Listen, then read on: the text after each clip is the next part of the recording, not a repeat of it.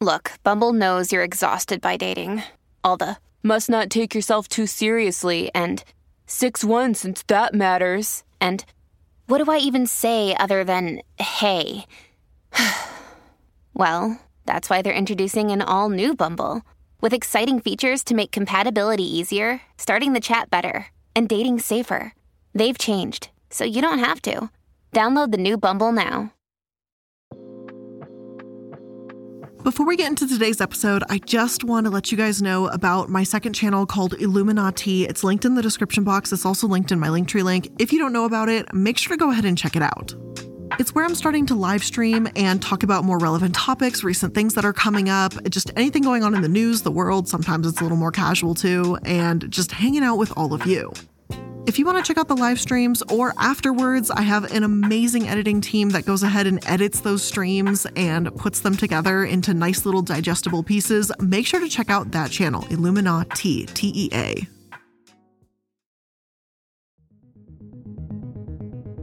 Anna Delvey, born Anna Sorokin, showed up in New York City almost a decade ago with money to spend. She tipped people with $100 bills, told anyone who would listen about her plan for a massive art exhibit, and traveled on luxurious getaways. However, when she was arrested and branded as a wannabe socialite, those around her began to wonder how real this supposed German heiress actually was.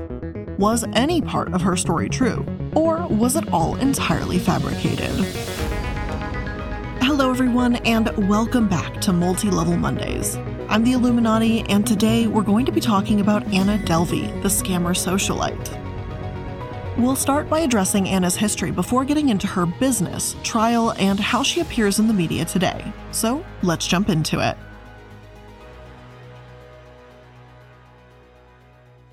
Anna Sorokin, also known as Anna Delvey, was born in Russia in 1991. She and her family moved to a small working class town in Germany, near the Belgian and Dutch border, in 2007. According to former classmates, Anna was quiet with an unwieldy common of German. Her father was a truck driver, later on an executive at a transport company, then an owner of a heating and cooling business. Right now, Anna says her parents are in the green energy business, but they've been quiet about the entire situation we're about to get into. When Anna graduated high school in 2011, her parents did help her out as Anna tried to find her path in life. At first, she attended Central St. Martin's College in London before she went to intern at a fashion department in Berlin. According to an article from The Cut, she then landed a coveted internship at Purple magazine and became Anna Delvey while in Paris. Though she only earned 400 euros a month and was reliant on her parents' support, Anna was dreaming big. While many people may know of Anna Delvey's 2017 escapades, it was actually around this time that Anna the Socialite was born. After a breakup, Anna traveled to New York in late summer 2013 to see Montauk, the very tip of Long Island, and attend Fashion Week. She made friends quickly and transferred to the Purple office in New York before she eventually quit that job. Anna bounced around boutique hotels, handing out $100 bills as cash tips and promising wire transfers that never came to be.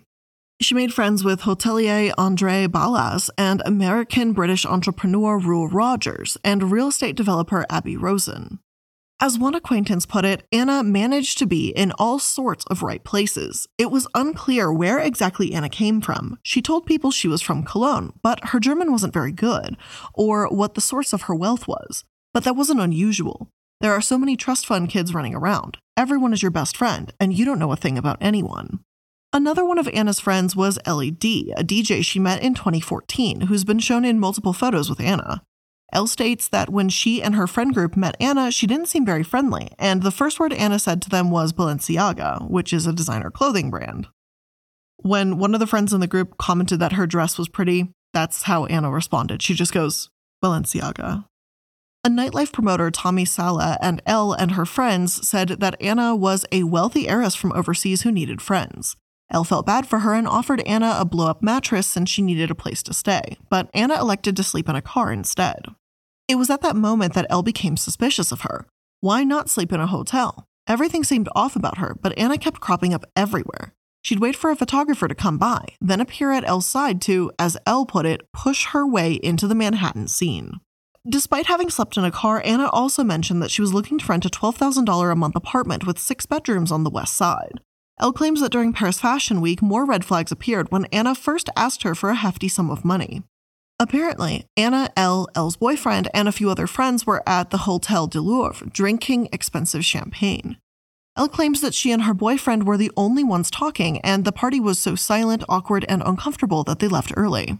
The next day, Anna called and said that she was trying to check out of the hotel, but her card wasn't working and the staff was being extremely mean to her. Crying, she asked Elle for 35,000 euros so she could check out, but Elle said she didn't have that kind of money and refused to loan it to her. After that encounter, Elle stayed clear of her. Though things with Elle didn't work out, this wasn't Anna's only connection. She also met with Michael Xufu Huang, a collector and founder of Beijing's M. Woods Museum. He purchased them plane tickets and a hotel to go to Venice, an international art exhibit, and never paid him back. As it wasn't a lot of money for him, which was about two or three thousand dollars, he said he eventually forgot about it. However, when Anna booked a PR firm to put together her birthday party and neglected to give them her contact information or pay her bill, that's when red flags started going off in Huang's mind too. Despite these odd encounters and vague suspicions, Anna certainly appeared rich. Not only were there rumors about her being an heiress, having a trust fund, and things of that nature, but her knowledge of fashion and clothing helped project this image of wealth. One article devoted to analyzing her outfit choices says that Anna wore the rich girl staple, a shrunken black leather jacket over everything. It reads, quote, She didn't look like her outfit cost a million bucks, and that's why she looked like she had a million bucks, end quote. She had the same things as everyone else in the city's party circuit, just more of it, and it was worn with a sloppy abandon the security of wealth allows. But why lie at all? Why did Anna carefully craft this image? Well, to create the Anna Delvey Foundation, of course. Anna wanted to create the ADF, or Anna Delvey Foundation. She met Gabriel Calatrava, the son of a famous architect, Santiago, who worked and designed the World Trade Center transportation hub, and claimed that Gabriel helped her secure the lease on a 45,000 square foot, six floor church missions house. The ADF would have a dynamic visual arts center with pop up shows, restaurants, a juice bar, a German bakery, and the building itself would be wrapped by the artist Christo for the inaugural event. Other articles claim that Anna told people that developer Aby Rosen, who owned the Hotel 11 Howard, was the one who secured the lease for her. Anna also met with Joel Cohen, ironically the prosecutor of the Wolf of Wall Street, Jordan Belfort, to help secure her loan. Rosen's real estate firm, RFR, told her that if she couldn't come up with the money for ADF, they'd sign it over to the Swedish photography museum, Fotografiska. Anna was determined to turn ADF into a reality. She signed a new client intake form with Gibson Dunn, the firm Cohen worked for, and checked off boxes confirming that, yes, she had the resources to pay for ADF and wouldn't embarrass the firm. Joel Cohen put Anna in touch with a partner that had expertise in this field named Andy Lance, who gave her connections to massive financial institutions. I'm not sure about the legality of them being able to ask for bank statements and look into if she genuinely had those assets. I'm sure it's a complicated process, but like when you want to get a credit card loan or you want to purchase a car or a house or things like that, like you should be expected to provide those statements. So I don't understand why this would be any different. However, to an extent, I have to wonder if Anna could have pulled this off if Lance just looked into her story in the first place. Her name wasn't even genuine, so I'm curious how hard it would have been to do a background check, you know, verify the story, things of that nature, before going into banks with her. It seems pretty ridiculous that these minor and relatively inexpensive safeguards were not taken, just to verify that everything was legitimate. Now, naturally, with a law firm representing her plus artists and celebrity fans surrounding her, it only made Anna look all the more legitimate. A banker at City National did ask to see her UBS statements, however, and Anna sent over a list of figures from a man named Peter W. Henneke instead. Henneke told the banker to use those for projections, and he'd send over physical statements soon. According to Anna, Peter was the head of her family office, hence why he didn't have a UBS email. The document suggested that Anna was worth $60 million, but City National Bank wasn't the only one Anna sought a loan from. She also went on to apply for a $25 million loan from Fortress Investment Group with Lance's help. One of his emails to them read Our client Anna Delvey is undertaking a very exciting redevelopment of 281 Park Avenue South, backed by a marquee team for this type of venue and space. He stated that she needed the loan because her personal assets, which are quite substantial, are located outside the US, some of them in trust with UBS outside the US.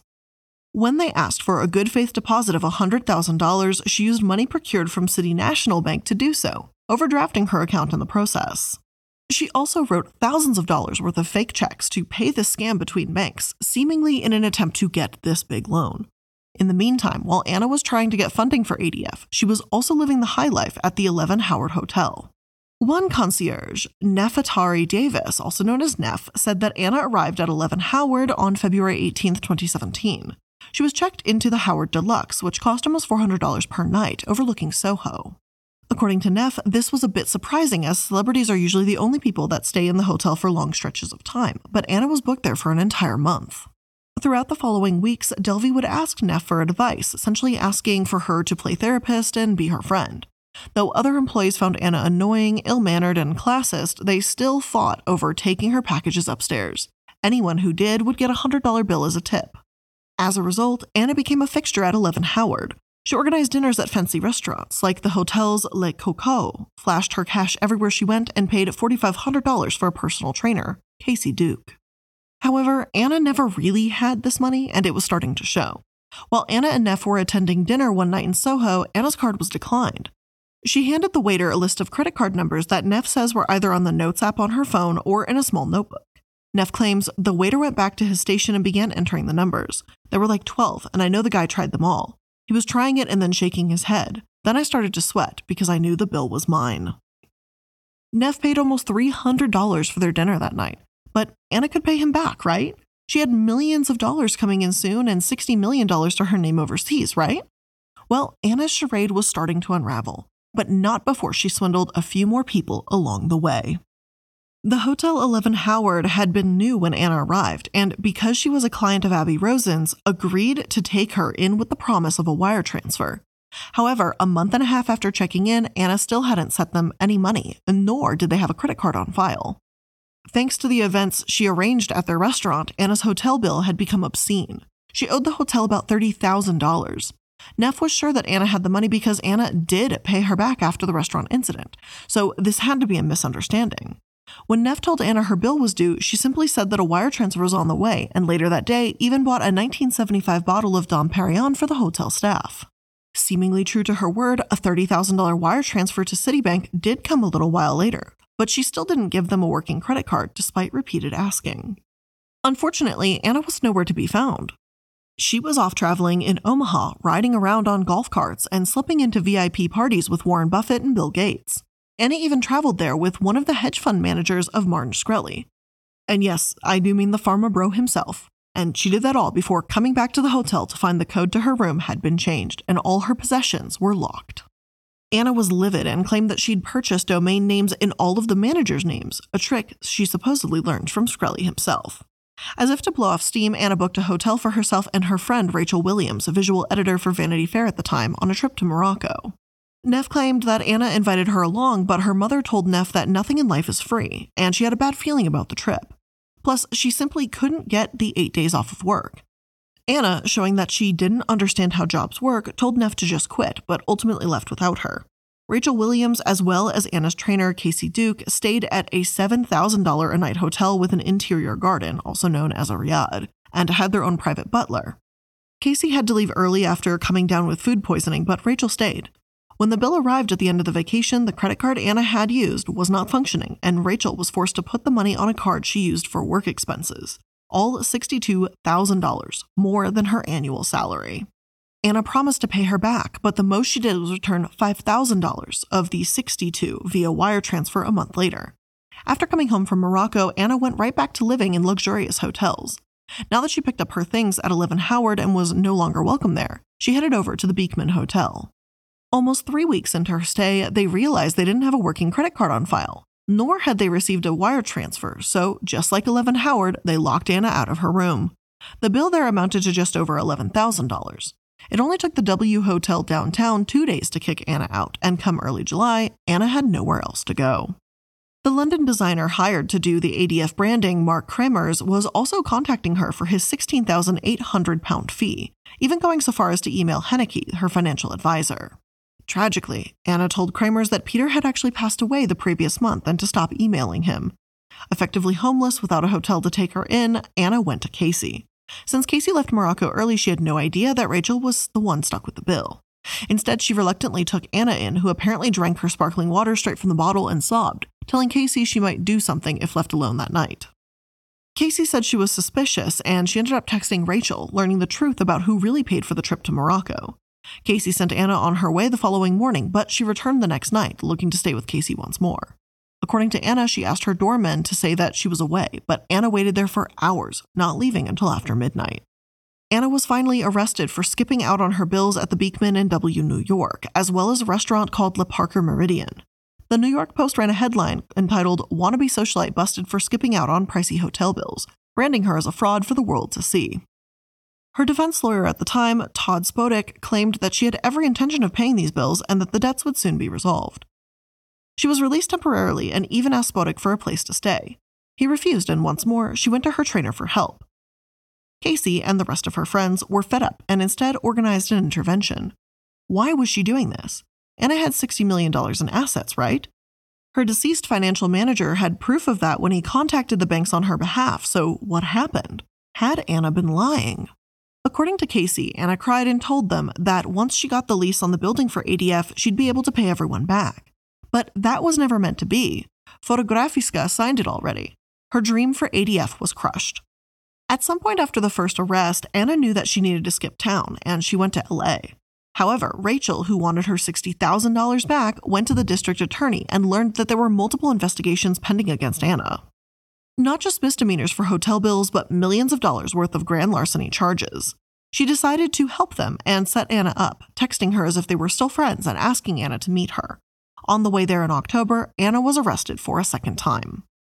And before we get into how this scam fully unwound and what happened afterwards and looking forward to present times, let's just take a quick moment to thank today's sponsors. New year, new food, and it's time to start changing some habits. And whether you're saving money with less takeout, learning to cook, or getting healthy, HelloFresh can help you get there with all of that and more. HelloFresh delivers pre portioned ingredients to your door, including farm fresh produce that arrives within a week, so you get convenience without skimping on quality. HelloFresh offers 50 menu and market items to choose from every week, including veggie, calorie smart, family friendly, and gourmet options, providing plenty of variety. And I constantly say it, but their app is so easy to work with, and you can change your schedule to be weekly or whatever you need. Like, I recently have changed mine to monthly right now because I'm in the middle of moving, so like my life is turned upside down while I'm packing stuff up and putting stuff away and then unpacking it and setting it back up again. So I just need to like chill out just a hair. But that's what's so awesome is I can have the flexibility to prep meals in advance so I know when I'm done moving in, my boxes can keep coming in and I can keep eating delicious foods. So make sure you go to HelloFresh.com slash MLM16 and use code MLM16 for up to 16 free meals and 3 free gifts. That's up to 16 free meals and 3 free gifts at HelloFresh.com slash MLM16 with code MLM16. Imagine what you could do if you were free from high interest debt. January is a great time to look towards the future and get your financial house in order with Upstart. Upstart is the fast and easy way to pay off your debts with a personal loan, and you can do it all online. It doesn't matter what you're doing if you're consolidating debts, doing a house improvement, or, you know, maybe you're putting together a new project, getting a startup going for a business, Upstart can help. Rather than looking at only your credit score, Upstart considers other factors as well, like your current employment, income, and your credit history, all to find you a smarter loan rate. Check out rates online without it impacting your credit score for loans between $1,000 and $50,000.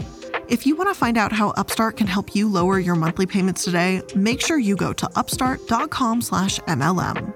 That's upstart.com/mlm. Don't forget to use our URL to let them know we sent you. Loan amounts will be determined based on your credit, income, and certain other information provided in your loan application. Upstart.com/mlm. As I'm sure you've already guessed, that $60 million never existed. Anna forged the documents in late 2016, and the accountant, Peter Henneke, rest in peace, never existed.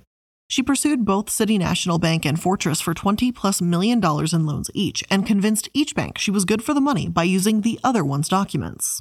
City gave her money for the due diligence report at Fortress, but when she realized Fortress was going to send representatives to Switzerland to check her assets, she withdrew herself from the process halfway through, giving her about half $55,000 worth of spending money. And that was the cash that she threw around. However, behind bars, Anna was offended at her classification as a wannabe socialite. She claimed that her dinners were work dinners and she wanted to be taken very seriously. If she had gotten the funding for ADF, she really would have been able to pay everyone back. That's why she commissioned materials, had meetings, and sought these massive loans. When confronted with her mistakes, Anna claimed, I had what I thought was a great team around me, and I was having fun. That doesn't diminish the hundreds of things I did right. Whether Anna had genuine intentions to create ADF and pay everyone back, I can't know for sure. But we do know, as we've heard many times previously, that good intentions can only get you so far. Even if Anna truly wanted to create the ADF, she lied about having the funds to back up those dreams. Yet, as Anna insisted that her dreams for ADF were so close and she intended to pay everyone back, her lawyers have actually said differently. According to Insider, Anna's lawyer, Todd Spodek, approached the case from the standpoint of convincing jurors that Anna's frauds were so incompetent that they don't even qualify as crimes. Those banks believed that she was a German heiress and they believed they would get a 15% interest loan. They just closed their eyes and went through the process, he said. And it's true that I think there was a lot of incompetency on the law firm and the bank's parts here. But if someone lies to you and steals from you, they're kind of the definition of a criminal. It's your responsibility, especially as a financial institution, to look after your own assets. But that doesn't make her actions any better. She found a flaw in the system and she exploited the living hell out of it. He also argued that she never came close to really stealing millions of dollars, as former Fortress Investment Group banker Dennis Onabajo testified that he couldn't actually get satisfactory details from Anna, or even determined if she had a single dollar to her name. Anna's lawyer also focused on the fact that this former investment group banker sent flirty messages to Anna, seemingly more interested in a romantic relationship than performing due diligence. He even went so far as to say shame on the bankers themselves, implying that Anna had no choice but to pretend to be an heiress since they wouldn't have given her the opportunity to get a loan and fulfill her ADF goal otherwise. As for Anna, despite being in Rikers prison, she kind of seemed to enjoy herself. Jessica Pressler wrote a lengthy article about Anna in The Cut and interviewed her while in prison. Her article reads This place is not that bad at all, actually, Anna told me, eyes sparkling behind her Celine glasses. People seem to think it's horrible, but I see it as like this sociological experiment. She'd made friends, of course. The murderers were the most interesting to her. There are a couple of girls who are here for financial crimes as well, she told me. This one girl, she'd been stealing other people's identities. I didn't realize it was so easy. Anna's lawyer referred to Anna as a unicorn behind bars, as quote, everyone else is in there for like stabbing their baby daddy, end quote. Though Anna giggled in her interviews and seemed to take incarceration in stride, the New York Times argued that she was anything but a model prisoner. Apparently, before trial, she was offered a plea deal with a sentence of three to nine years in prison, but thought that was too long, so she took her chances on a trial instead. She was disciplined about 30 times as of that article's release in 2019, which included a few weeks in solitary. A city corrections official confirmed this and said that Anna had over a dozen infractions for things like fighting and disobeying orders. She also claimed she was fortunate enough to go to real prison, so she'll have plenty of material to write a memoir about her experience at Rikers. This would be her second book, as she already started working on one about her experiences in New York. But while Anna was seemingly making the most out of prison, her trial was turning into a circus. Spodek compared Anna to singer Frank Sinatra and his recording of New York, New York, which features the line, If I can make it there, I'll make it anywhere. He said in his opening statement, quote, Anna was not content with being a spectator but wanted to be a participant. Anna didn't wait for opportunities, Anna created opportunities. Now we can all relate to that. There's a little bit of Anna in all of us. Sinatra made a new start here in New York, and so did Miss Sorokin. They both created a golden opportunity, end quote. The key difference here is that one of them created opportunities legally, but I digress. In another moment, the New York Times dubbed the challenges of styling the incarcerated. Anna would actually refuse to enter the courtroom and have meltdowns if she wasn't happy with her outfit. She attended her trial in designer clothes picked out by the stylist Anastasia Walker, but broke down when her lawyer tried to offer her a cashmere blend sweater and Ann Taylor dress. The judge eventually had enough of this and said that if Anna couldn't find something to wear, then she'd wear whatever clothing was provided by the Department of Corrections. At the trial itself, Rachel Williams, the photo editor that paid for the trip to Morocco, broke down in tears while testifying. She told the jury that she wished she had never met Anna and that this was the most traumatic experience she'd ever been through. Anna later commented that Rachel should try a week at Rikers, and the jury found Anna not guilty of this particular charge. One juror explained that Anna had done many nice things for Rachel, and she'd accepted all of it. Rachel had also made several deals and written a book talking about her experience, so she stands to make more than six figures from this. Therefore, the jury didn't find her all that sympathetic, nor was Anna ordered to pay back restitution for the trip. Rachel had explained that even though she did benefit from this, it wasn't worth it. This wasn't her plan, implying that she was simply making the best out of a bad situation. As for Anna, the other charges remained. She was found guilty of three counts of grand larceny and one count of attempted grand larceny, though she was found not guilty of attempted grand larceny in the first degree over the $22 million loan she attempted to secure. It seems as if her lawyer's argument that this was done so poorly that she was nowhere near genuinely obtaining it working out. She was sentenced to 4 to 12 years in prison, more than her plea deal would have been. Her story made headlines much like Elizabeth Holmes and Billy McFarland, other grifters who were able to pretend their way into money and appears as if they had millions when in reality they did not. After sentencing, Anna said she was not sorry, and she'd only be lying to everyone else and herself if she said she was sorry. But Anna had captured the country's attention with her charges, her fashion in the courtroom, and her unapologetic attitude. Recently, she's been making headlines again, as this is not the end of the Anna Sorokin story. Anna was arrested in 2017, sentenced in 2019, and in February 2021, she was released on good behavior. She must have turned over a new leaf after all those disciplinary actions, apparently. According to Anna, the very first thing she did was get back on social media, seemingly ready to get back to her life. In her first television interview since her release with ABC's 2020, she began to explain everything. She told them that the reason her credit cards hadn't worked in Morocco is because she neglected to tell her bank she was traveling, so they blocked the cards. Rachel, who was also featured in the 2020 special, said that Anna was refusing to pay her back and full of a billion and a one excuses. Anna claimed that she truly thought the money was coming in, money that she could use to pay Rachel back, so she hadn't been concerned. While in prison, Anna admits she was earning actual money, as Netflix reportedly paid her about $300,000 for the rights to a documentary. Turns out the trial, while ultimately giving her more time behind bars, was actually a smart move, too. As one reporter put it, most people go to trial to be found not guilty. She went to trial for the story. By the time Anna was released, she had the fame that she had always faked, even for extremely unconventional reasons. From then on, Anna began promoting a very different side of the story. She wasn't a dumb wannabe socialite, but she truly wanted to open the ADF. Since she didn't have the money, she just needed to do something a little bit gray, such as faking bank documents, in order to get her hands on it. Once she had that money, though, Anna had the best intentions for it, creating business and paying everyone back.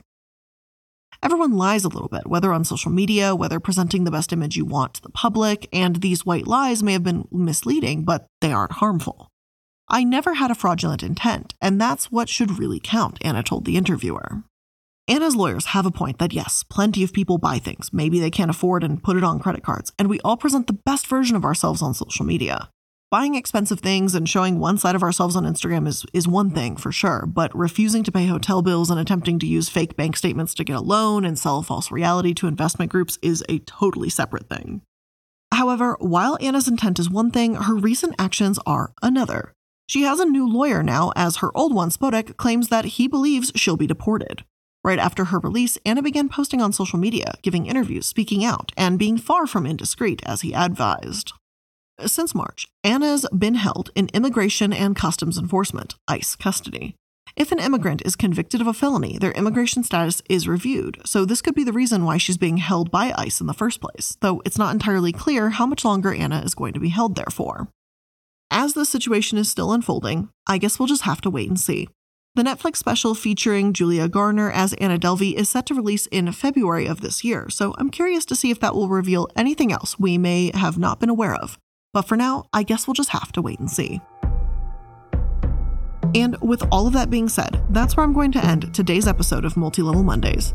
I hope you enjoyed it, and if you did, make sure you're liking, following, and subscribing so that you can stay up to date on all the latest episodes.